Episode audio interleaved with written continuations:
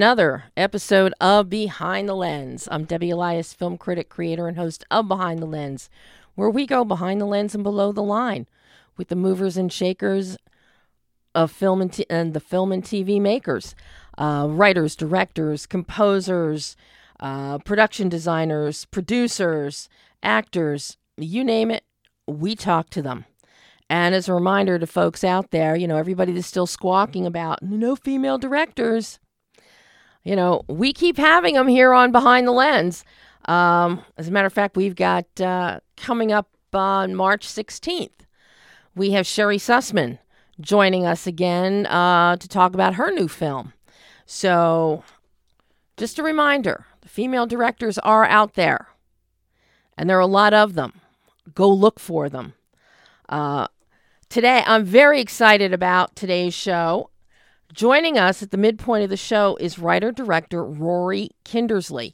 Rory's going to be calling in from Great Britain. Uh, so hopefully, our phone connections, our audio are going to be great. Um, we have all kinds of. Big Boss Nick actually went out and got like new headphones for the show, and uh, let's see, a new Yes, the new headphone amplifier and connective tissue uh, that connects the booth with Pam in the engineering la- in the engineering portion. Uh, so we're going to see how all of this works today. Pam hasn't played with it yet. I haven't played with it yet. So cross your fingers, folks. Uh, but I am very excited to have Rory joining us about his new film, Eve. It is visual it is visual splendor personified um, uh, and i can't wait to talk to him about working with his cinematographer douglas Milsome, whose work i have loved for many many years. Um, he actually started his career early on as a camera operator and focus puller on james on early james bond movies.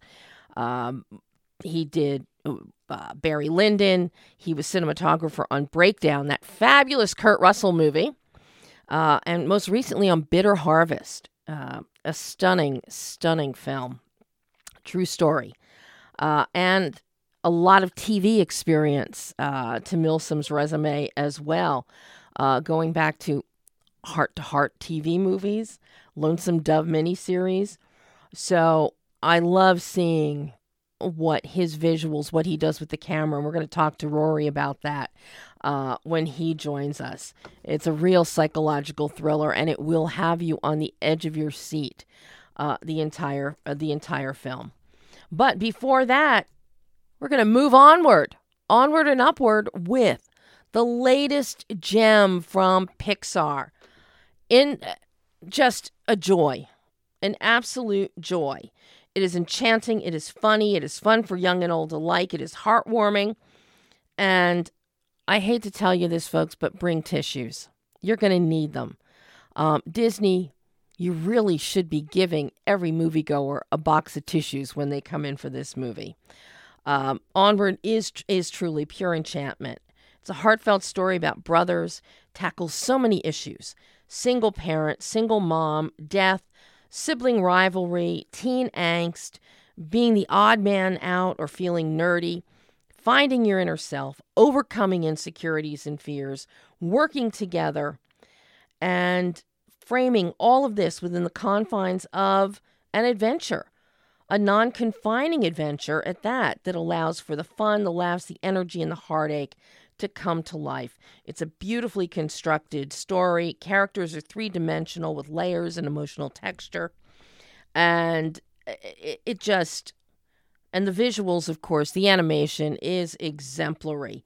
Uh, and as to be expected from Pixar, new technology allows for some new looks of certain things.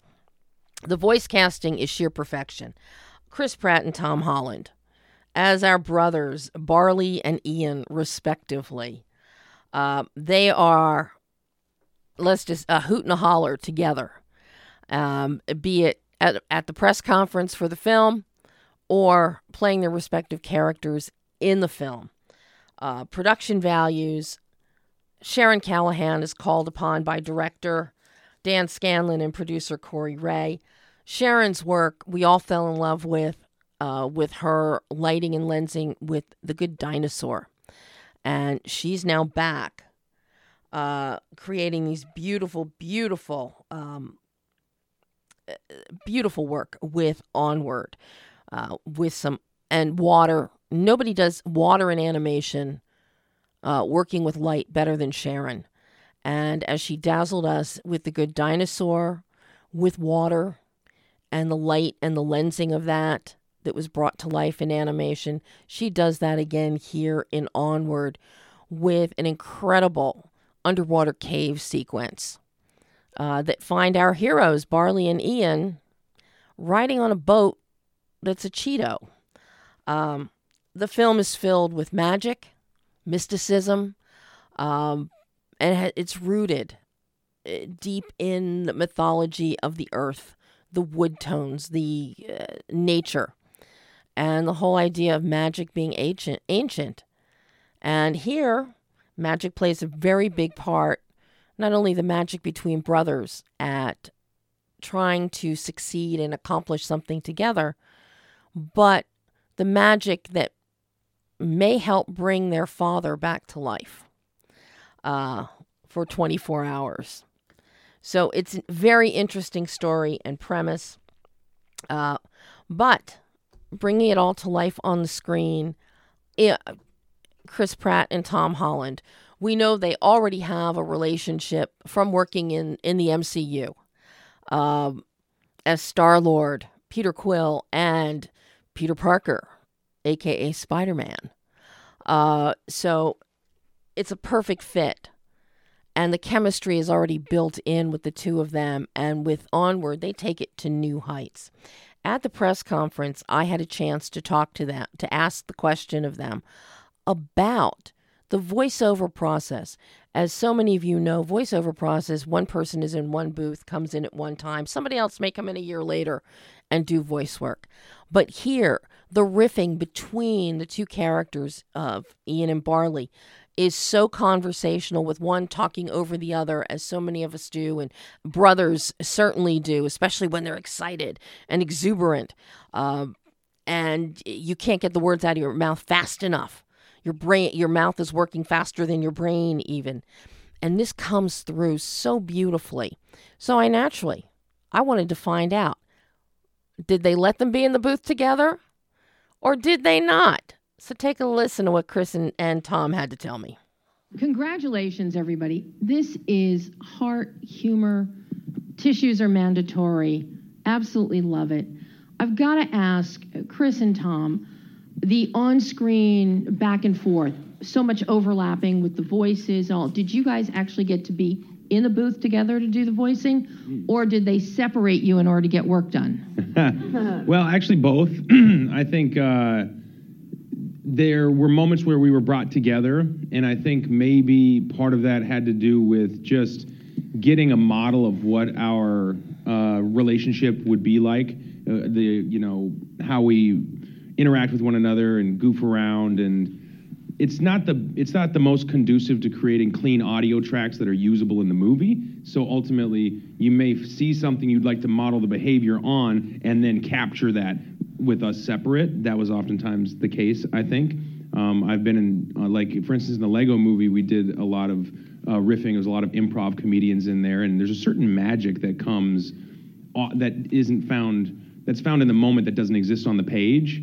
And um, I don't think that, I don't think that there was a lot of that in this because the what's on the page here was so magical and, and so protected. So like we didn't colloquialize a ton, maybe a little bit, but for the most part, everything we say was what was written in the script, and and uh, and so we, they isolated us to do that. But at the same time, they brought us together. So a, so we could shoot some promotional stuff of Tom and I together. Because let's talk about the chemistry here. Yeah. I mean, yeah. you know, it's now you know why it's called chemistry. You throw two chemicals together, and there's a, a heat, an explosion sometimes, if you will, a chemical reaction, and. Um, we wanted to get that heat. You know what I mean? That's why they sat us next to us on this couch. Is yeah. the couch is actually It's messing up the the chemical. It is, the couch itself is hot. Yeah, I it's very hot. Yeah. It is. It's, it's Um, a chemical reaction. So we they did put they did throw us together, and then they were able to see like, wow, look at these two. They're like brothers. This is how they interact, and some of that was probably expressed in the movie. But yeah, we had to shoot it uh, and record it. It's funny with improvising on this job that you'd be improvising, improvising, improvising, and then you just get down and be like, could you just do it as scripted, please? Yeah. I like that you've Yeah, put sure. me you've put me in a booth In another far booth, away yeah. from you. Could you please do this differently? Thank just you. Just do as you're told. Note please. coming in from Dan. And of course, joining Chris and Tom doing voice work is Ju- Julia Louis Dreyfus, who plays their mother, uh, Laurel, and a real thrill. Um, Octavia Spencer voices the Manticore, and the Manticore plays a very key part in the history of magic. Uh, and Octa- this is an Octavia Spencer you have never heard before. And she just roars to life here uh, with exuberance and excitement and fun. Uh, she is a joy. Her character, the Manticore, is an absolute joy. And of course, let's just, you don't have to worry and wonder, Pixar fans. John Ratzenberger is voicing a character in the film, as always. You can't have a Pixar film without John Ratzenberger uh, doing some kind of voice work. Now, our director, writer director Dan Scanlon, co writers are Jason Headley and Keith Bunin, and producer Kori Rae have put together something truly special here. And of course, Scanlon, you know his work um, as a storyboard artist on Cars, Toy Story 3, um, and he directed Monsters University. That was his animated feature directorial debut. And now he ups the ante. You can see his progression as a director in the design of Onward. And it's exciting, always exciting to see that when a director shows us something new. And we definitely see that from Dan with Onward. Uh, and of course, Kori Rae was also a producer of Monsters University. So the two of them already have a great shorthand together. Uh, and it really comes through in their approach to the film. One of the highlights of the film, uh, beyond some of the new visuals that we see, some new use of color that we see, is also the wonderful, wonderful Jeff and Mychael Danna as composers. They composed The Good Dinosaur, and they are back again uh, f- together composing for Onward. And the score is exemplary. They have so many incredible motifs. The instrumentation, uh, I am hoping to try and, and snag an interview with the two of them uh, to talk about this film and how they developed the score and their choice of instruments because so many of them when you listen you can hear it harkens to woods woodwind strings very earthy earthy tones and notes uh, which adds another layer to the beautiful storytelling here. But i did have a chance to sit down with dan and kori for an exclusive interview uh, to talk about some elements of the film i would have i could have talked to them forever about this film, but um, talked a lot about cinematography, the Dannas, and a lot of the pop culture zeitgeist uh, that pops up within the context of the film. So take a listen to Dan Scanlon and Kori Rae as in this exclusive interview as we sat down and talked about Onward.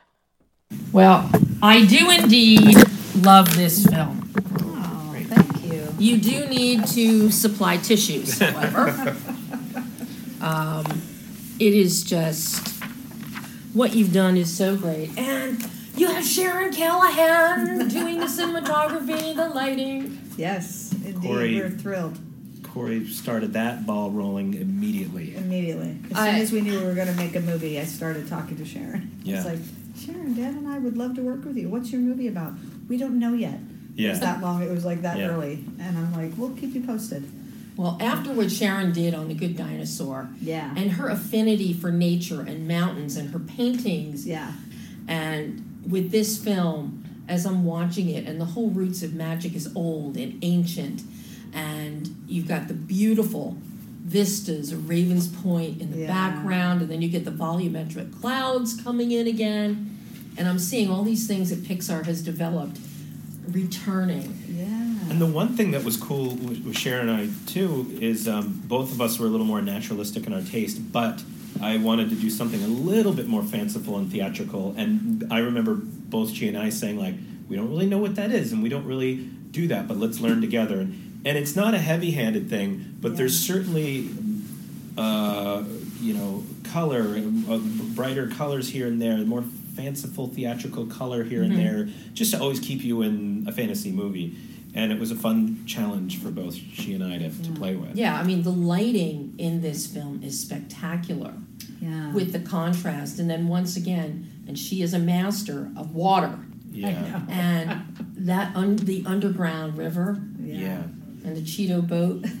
And even cho- other choices she made about uh, that she pitched me that I thought were great about minimalism, like the scene where Barley and Ian have just confessed, or Ian's just accidentally said he thinks Barley's a screw up. When we cut to Barley, there's just black out that window, and then that whole scene with the cops, it's just black. There's Yeah. no. We didn't even really build a set, um, and and that was Sharon just saying, let's let's go all the way there. The, you know, we were saying those boys are on display and everything's gone bad. Let's just nothing, Yeah. which was really fun.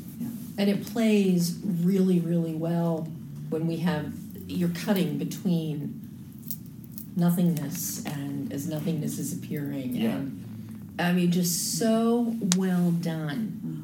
And you're actually showing us, quote unquote, some of the magic. Mm-hmm.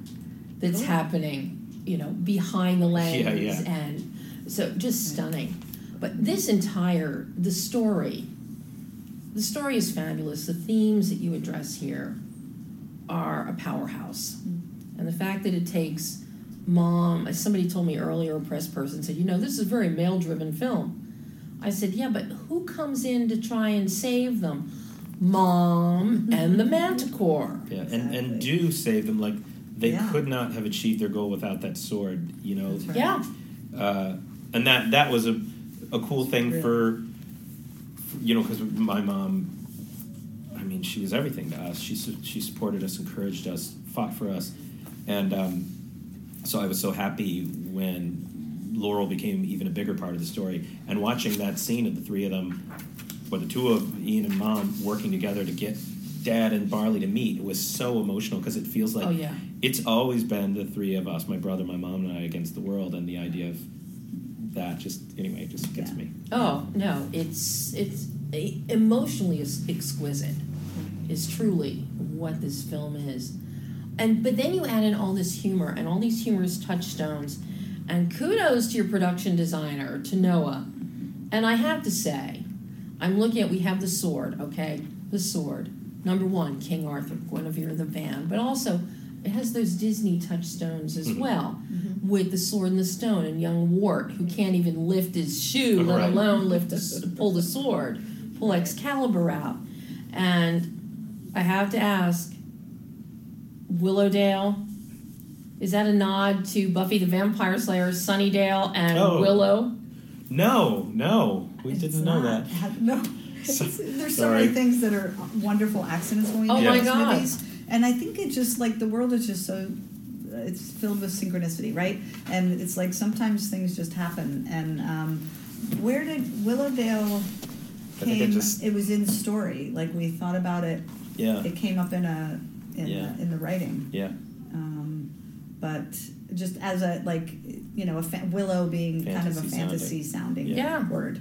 so of course I'm sure Yeah. you know. Well, yeah, I mean, I saw it immediately, and I went to Buffy the Vampire Slayer, Sunnydale, and Willow, who was the one with the man with the witch powers oh, funny. in the show. Cool. And I thought this is great. And then you, you've got a Griffin, and kids Yeah. are going to love it. They're going to think Harry Potter and mm-hmm. Gryffindor, right, and of course it's you know Harry Potter's house. So hey, right, and he's the underdog Exactly. wizard, and here we've got Ian as right. the most unsuspecting. but all these pop culture things from the zeitgeist all come together here. Mm-hmm. And I love that it's happenstance. Yeah. That it's Yeah. serendipitous. Yeah. I know. Well, I think you know, like we were saying earlier, there's there's specific there's so many tropes in fantasy.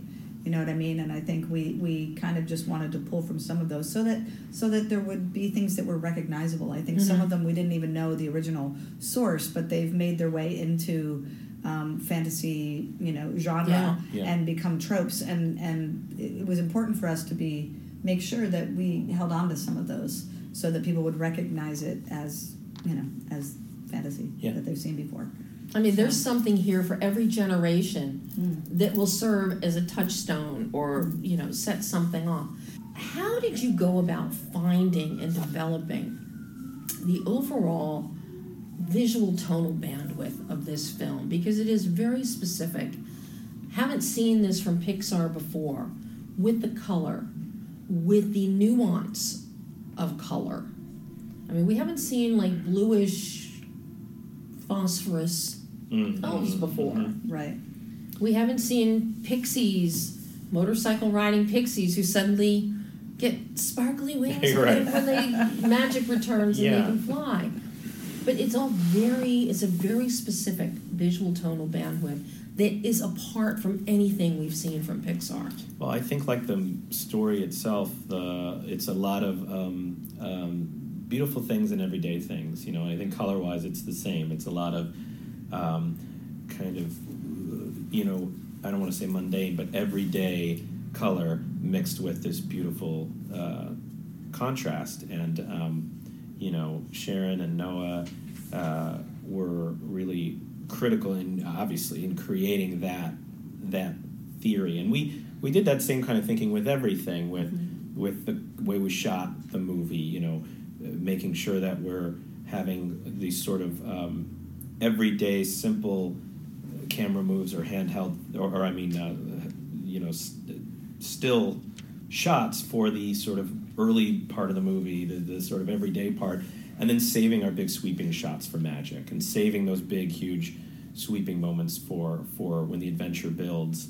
Um, but it's funny because sometimes i'd say like this should just be like a boring everyday kind of gross town and you know a lot of times pixar say well we don't do that we're still gonna make it look good but they're like but you know what i mean not Yeah. as good as what's coming It was like, can we all the grass in the neighborhood just be brown Yeah, like mine was like, growing up? Like it's, you know what I ugly, mean? Yeah. yeah, Everything bland. bland Well, even the. Manticore's Tavern, I remember talking to Sharon and her, you know, the, the tavern when you first walk in should look like a kind of a chain or a little Mm-hmm. A Chuck E. soulless. Yeah.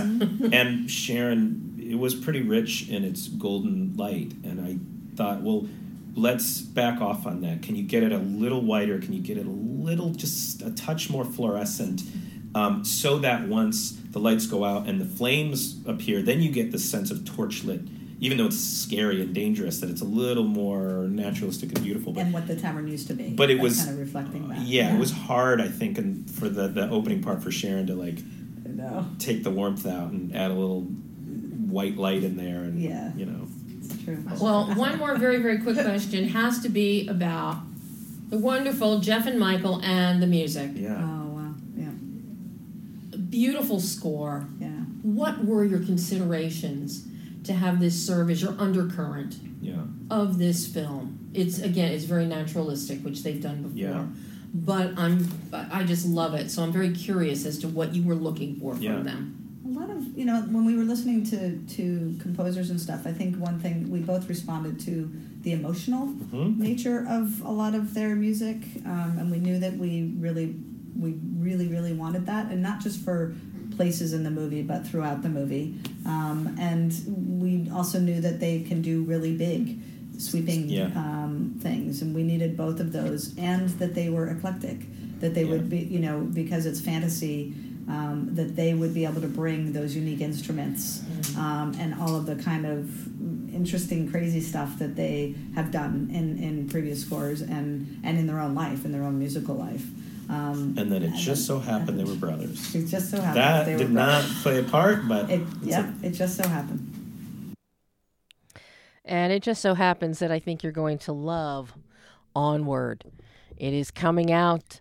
Disney's got a Full slate right now. Disney Pixar. First, we've got Call the Wild, which is out, uh, which surpassed expectations this week for opening weekend. Harrison Ford and Buck the Dog.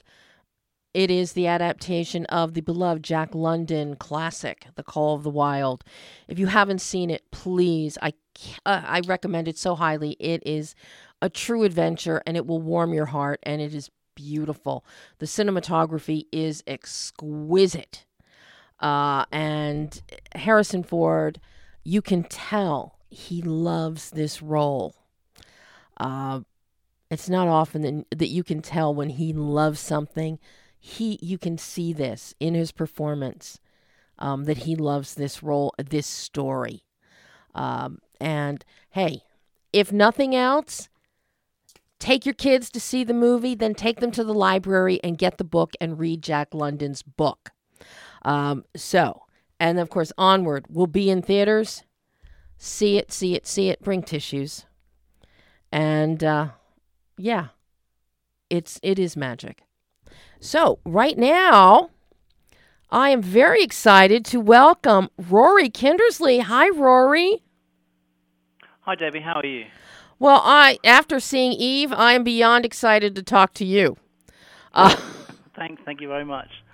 This is I was spellbound, mesmerized from start to finish with this film. It is a visual stunner, and I have to say, I want a two-story house that has a slide in it. It does have a slide in. it. Yes, absolutely. Yes, I want to, I want that house. Um, it's yeah, it's that's one of the um, the EP's houses. Oh.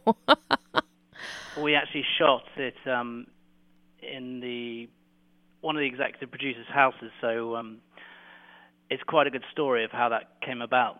Oh, please he, share.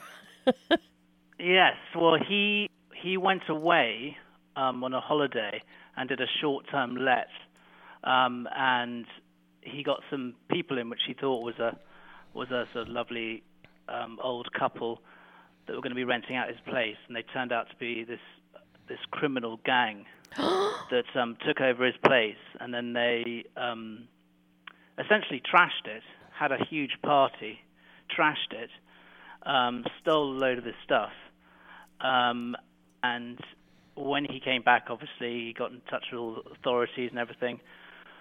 But how it came about to have how this story came about was um, following this this event. His house was um, was kind of in tatters, and he said to Drew Shering Hill, one of the the other co-writer, he said, "Look, I've got."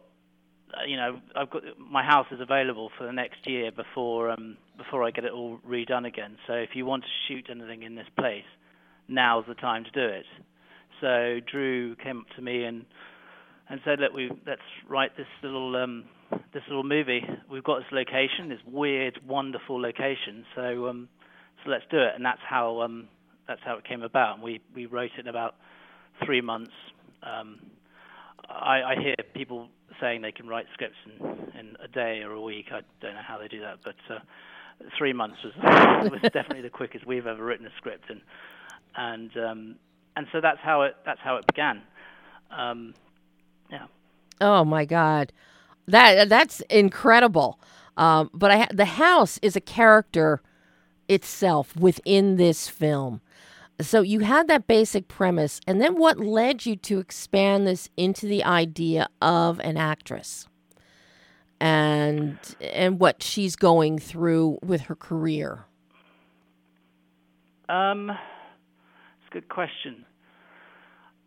Well, I just, I, I mean, obviously, we we had to have a story that could be just situated within that one location, and we were trying to think of of who of you know a good character that would that we could center the story around.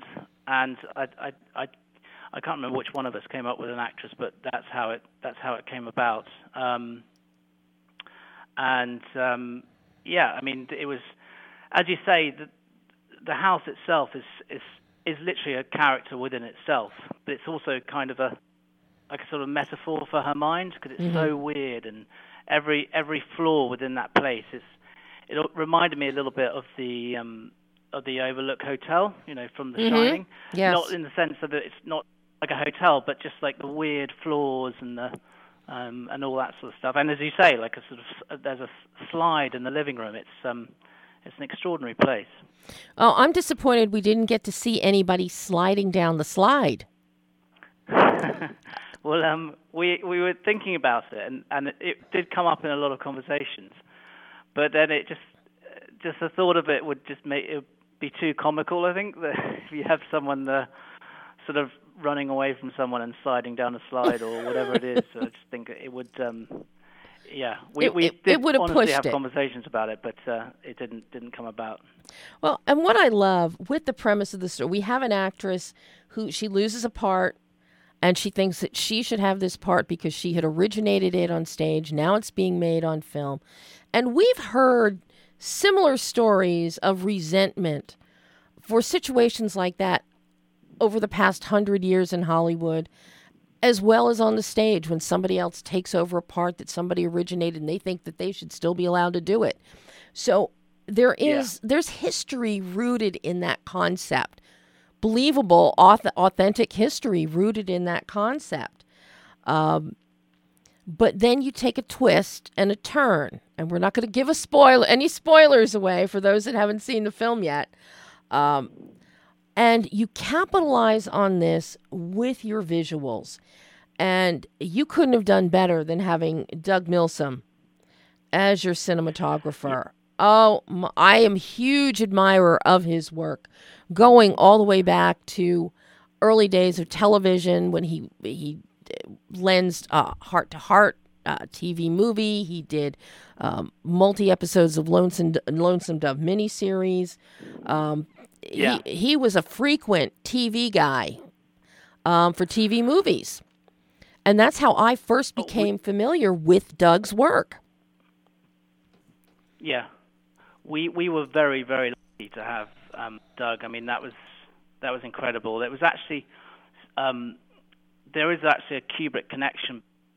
Myself and um, Toby Cook, who's uh, one of the other producers, we actually met on the on the set of Eyes Wide Shut years ago. Mm-hmm. Um, we were we were sort of there as runners, stroke you know slash sort of extras and um, um, and obviously that's the you know the Kubrick connection. Doug was a movie, but it's um, it was through Toby and Toby grew up on sets that we managed to managed to get Doug involved, and Doug was just great. I mean, he was so to have someone like that on your sort of first, essentially, you know, the calming head.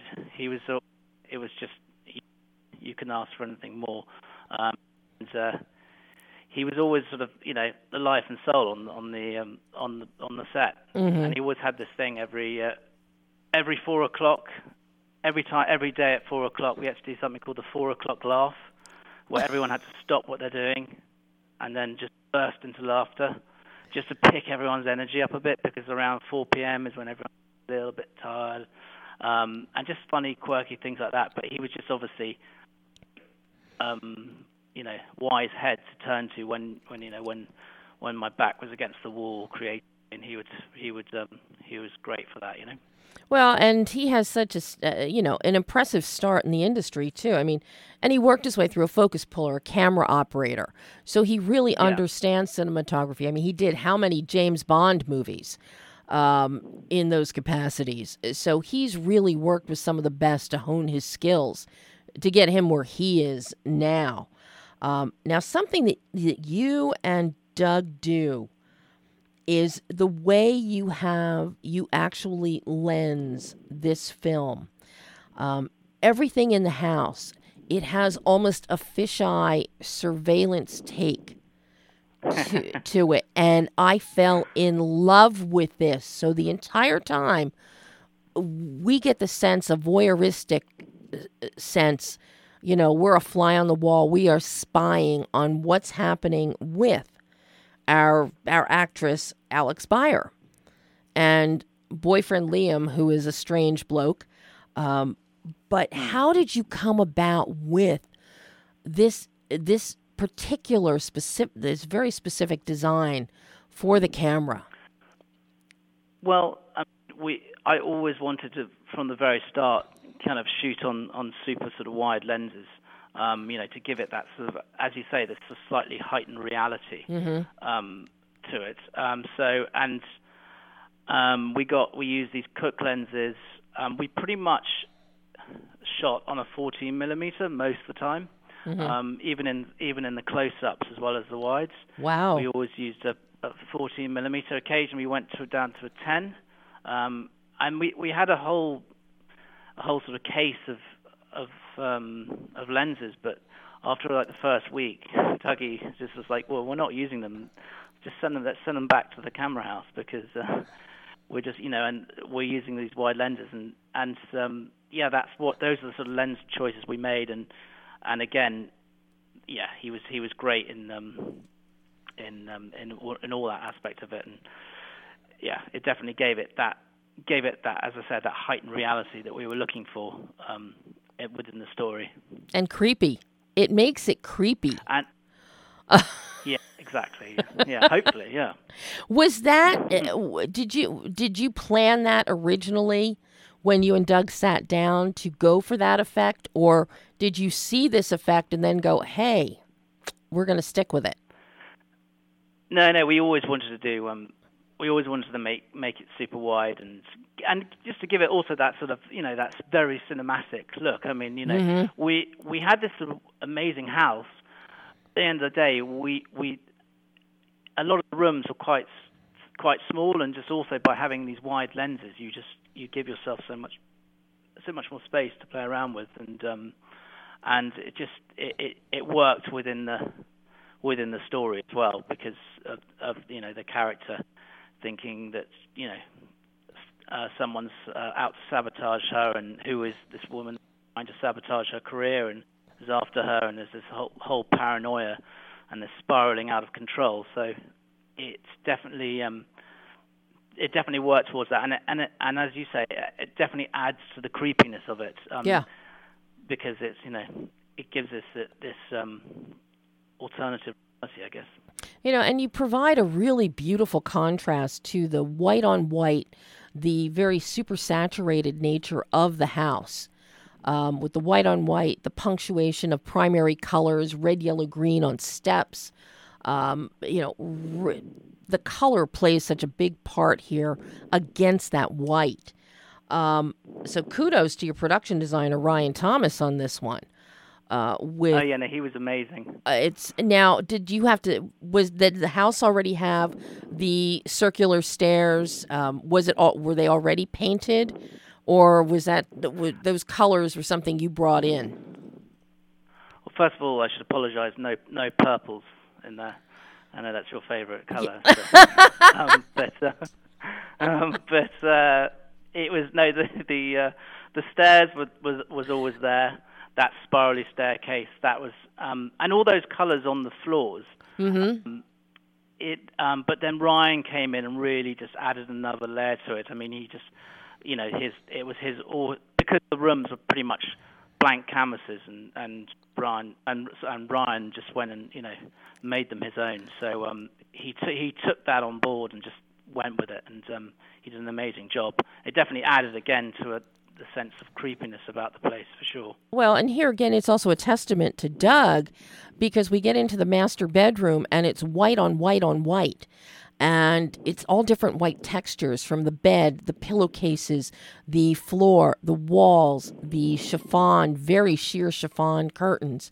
And uh, as you know, white on white on white's always very difficult when you're shooting um, to really to differentiate and to get a clean cinematic look, and it's exquisite. Um, the bedroom scenes are are just gorgeous, but then you you counter all that, you contrast it, and you take us inside. Every house has walls. Sometimes you have passageways in those walls. Sometimes your drywall, you know, gives you enough room, spacing between rooms that you can squeeze in there. And you take us into the dirt of actual house construction. And Yeah. that really bodes well for heightening the fear in this film of what is happening, what's going on, because we are essentially Yeah. in the dark. as to what is happening here. Yeah, it's well, it's a nice contrast as well to the sort of the, the cleanliness of the of the house, and then you've got you know the, what you're talking about the uh, the behind the walls um, darkness and what's what's beneath what's just beneath the surface, so to speak. Now, were those were those passages actually within the house, or did you build them on a, on a soundstage? Uh, we built them, um, and they weren't even on the soundstage. We had to, we built them within this room in the house, and and that was just again all down to um, the brilliance of of Ryan um, Ryan Thomas, Wow. and um, you know he and also also the way that we sort of shot it, um, and Doug Doug was great about that. He was like how we can sort of pull this off to make it to make it look like you know it's it's there's tunnels and tunnels and tunnels, and it's quite interesting because we um, we sh- we shot a lot of it in within we built the the places within the house, and then with the he's going through these sort of corridors and these tunnels, and and then you sort of suddenly you end up in a in a room that's one of the executive producers' bedrooms and um, another EP's house, and then you're in another location just to just to make it all make it all work. Wow. Wow. And of course, then you have um, so often overlooked in films um, sound. Everybody that, that Yeah. watches that watches or listens to Behind the Lens, they know sound is a very big thing for me with film. Sound and cinematography are huge.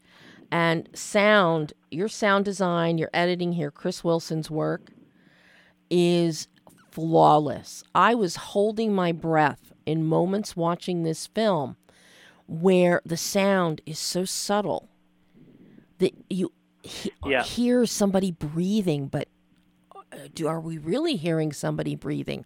And these, you know, the rain, rain uh, on the windows, on the skylight, and you're not really sure because it's kind of muffled and it just so exquisitely done, meticulous.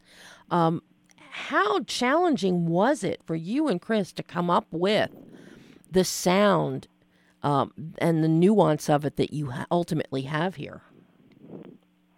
Um, it, it took a while, but I mean, it was always the intention shooting it that it was going to be a very. I think with a lot of suspenseful films, I, th- I think you, obviously, as you say, sound is is key. Yeah. Um, um, what was it that uh, um, what was it that Hitchcock said? You know, there's um, about the anticipation, and it's not the an- um, the anticipation of the bang, um, but it's the he basically it was like yeah. What was the quote again? I can't remember now. But um, the sound was definitely very important, um, and um, you know, I wanted to generate a, a sort of very slow burn terror and unease through the visual storytelling, and obviously the sound was key in, in helping that. Um, and so, yeah, Chris was great at coming up with. Um, we were diving into his library for extraordinary noises and things, just to just to give it an extra edge. Um, but it definitely was a he- heavily sound designed film, um, which was um, was key. Oh, it, it's just it is truly exquisitely done, Rory.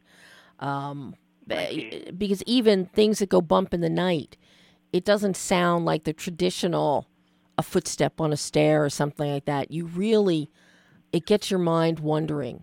It sets the imagination reeling as to what what is happening. What are we seeing? What Well, are we ho- hearing? Absolutely, and hopefully we get the you know the true impact kind of re- only reveals itself once the credits have rolled. You know, Uh, yes. we sort of. but but of course, you know, no spoilers. No spoilers. But, um, but yeah. But this is a this um, this. I have to. Sorry. No, go ahead.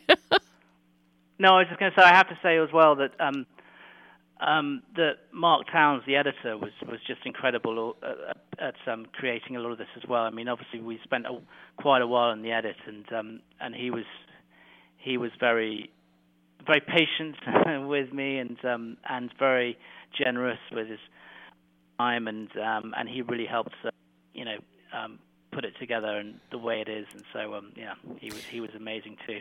Well, with a film like this, whenever you're dealing with a thriller and a psychological thriller at that, with just you know a glint of horror thrown in here, um, yeah, tension, finding that pace for tension is so critical. I think it's as critical as as a laughter is with comedy. You know, you've got to know exactly when to hold it, when to let it go, um, or else you're gonna Yeah. you're gonna lose that thread that you've been building, and especially with a slow burner like Eve. Um, so yeah, the editing, you know, his work is it's also so well done. yeah, you want to sustain that sort of sense of menace and dread throughout the story, you know, as it's as it's going going forward. And then, of course, you infuse a few elements of surprise that you don't see coming, and all of a sudden, bam, it just hits you. Um, Yeah. and those are gutsy moves. Those are gutsy moves to make, and they work. They work so well here. Thank you. But, you know, all of this, you know, production beauty and high quality um, would be for nothing if you didn't have some incredible performances. And I got to tell you, Christine Marzano and Rachel uh, Wayman, just amazing. And Christine, I, I, I think she may be setting, getting herself in a trend here. Um, you know, she had a small part in Seven Psychopaths. Um, I remember Yeah, well, her. she- I remember her role in Paranoia. Mm. Uh, Well, Bobby she sent in um, tape, and, and because she plays someone who's English, Mhm. we actually we actually thought that she was, you know, her, her accent was so good that in the audition, her audition was great, but uh, we we actually thought she was English, um, which obviously you know always helps. Um, and um, no, she was she was a great find, and also, as you say, Rachel Warren was um, was really was really great. You know, she was. I remember that. I mean, again, can't really give, give her much away, but that end scene, she was sick as a dog essentially on the day, but she just powered through. Um, you know, she was she was great. And with both those actresses, there were there were a lot of scenes where there's no dialogue, and the Mhm. narrative is just driven by the tone and this sort of undercurrent of dread. And and both those main actresses pulled it off beautifully. I think you know because you know a lot of those times when you, when there is no um, dialogue, it's you know it's harder to do. Well, and this is not a dialogue heavy film to begin with. No.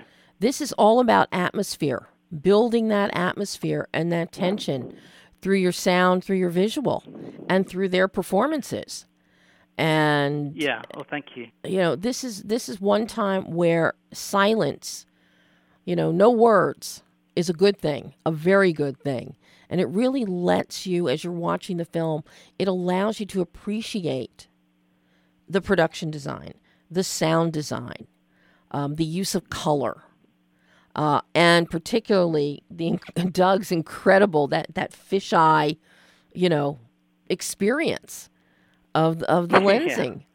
I just, I just, I that is, I am just in love with that in this film. I, I have to say it, Rory. I am so in love with that in this film.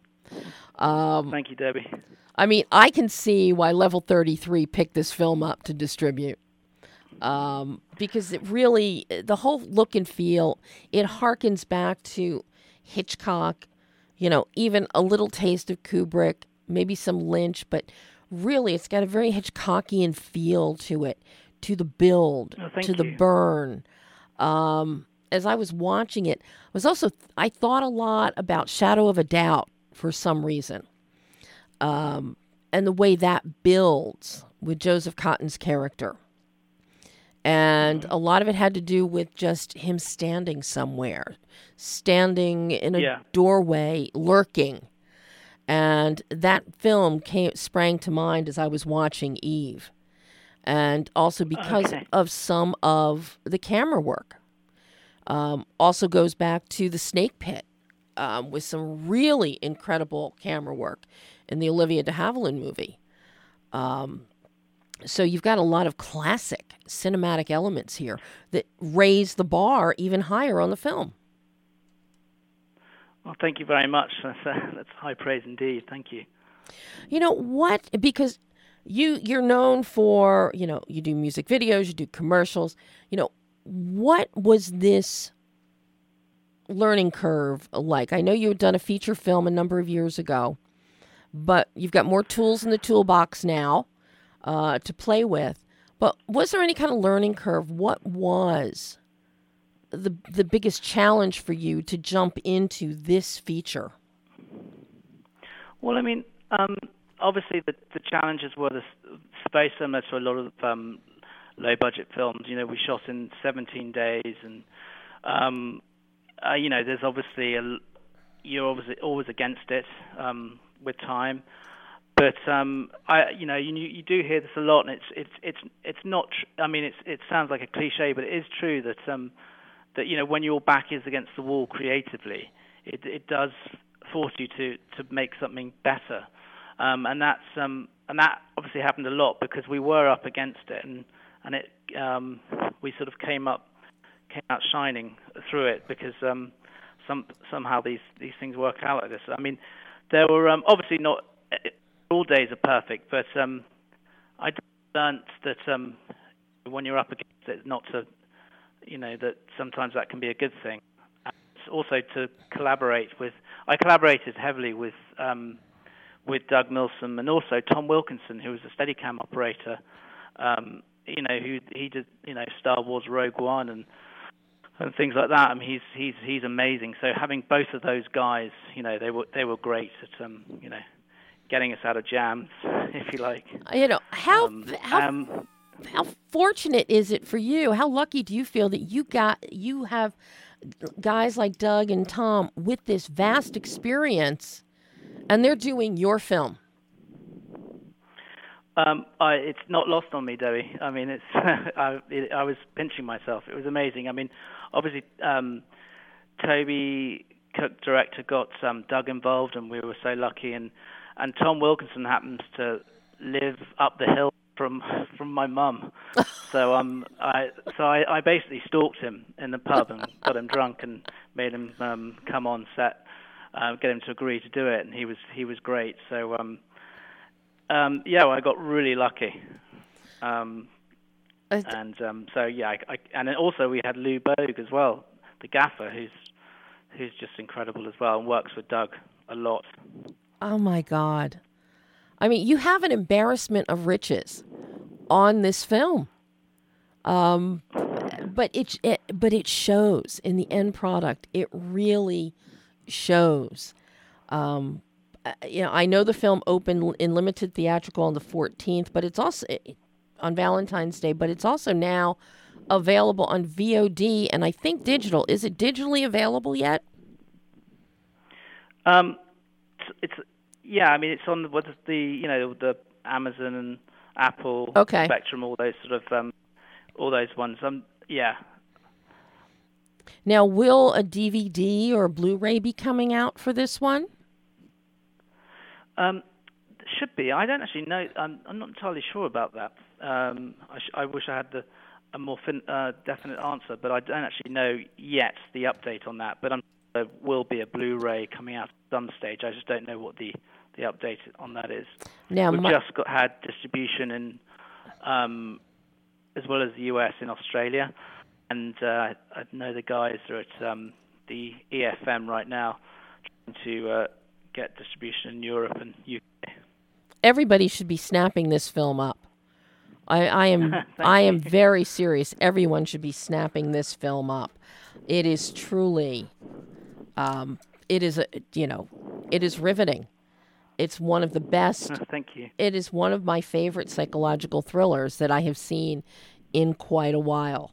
And I am I'm hugely drawn to the, these kind of films. I always am, but to see one done with the heightened reality that you create, you and your team create, it is a joy to see a film this well made, Rory.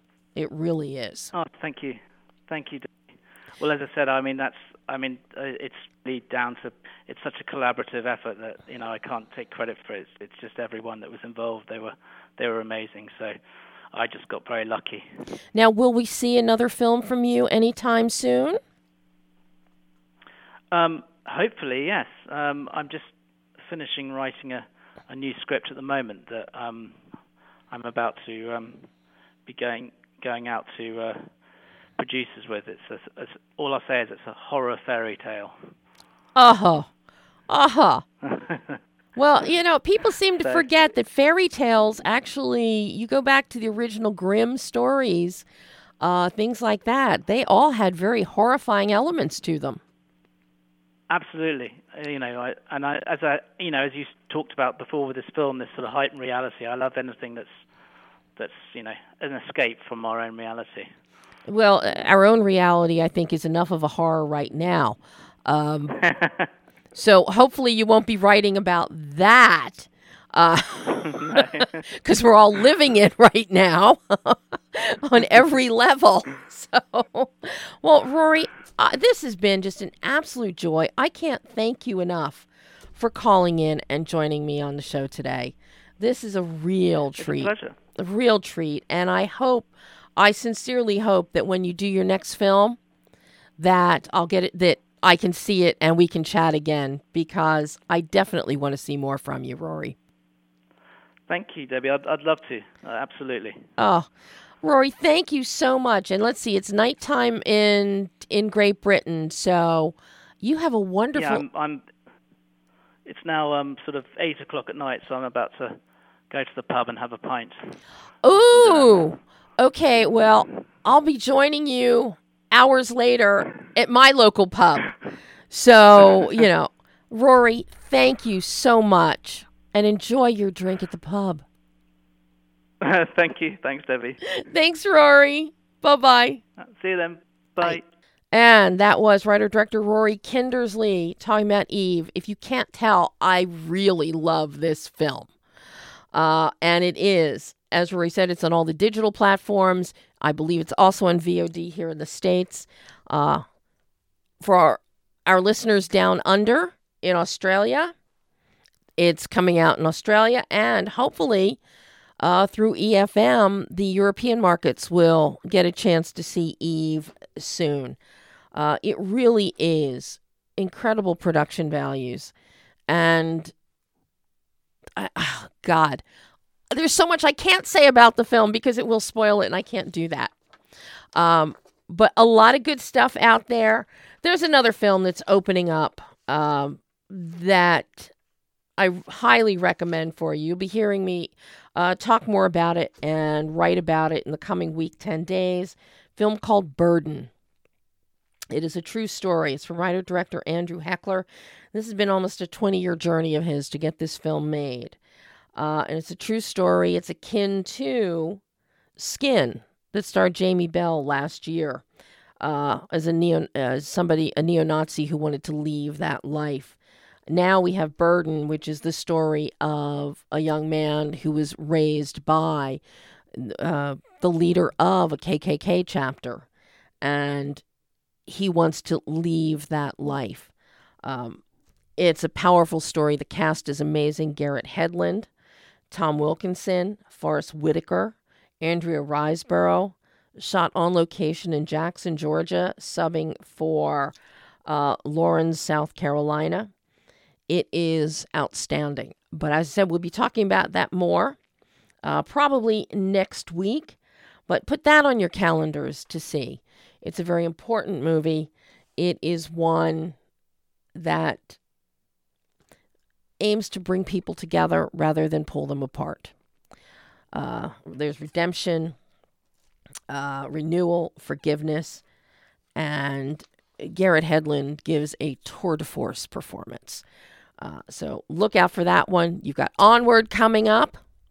And next week, we've got uh, Emma Deckers. Actress uh, Emma Deckers is going to join us. And uh, later in, in March, we've got Sherry, uh, writer director Sherry Sussman is, is on board. And March 9th, Mark Pellington will be here talking about the th- his new things that are coming up. So that's it for today. Until next week, I'm Debbie Elias. This is Behind the Lens.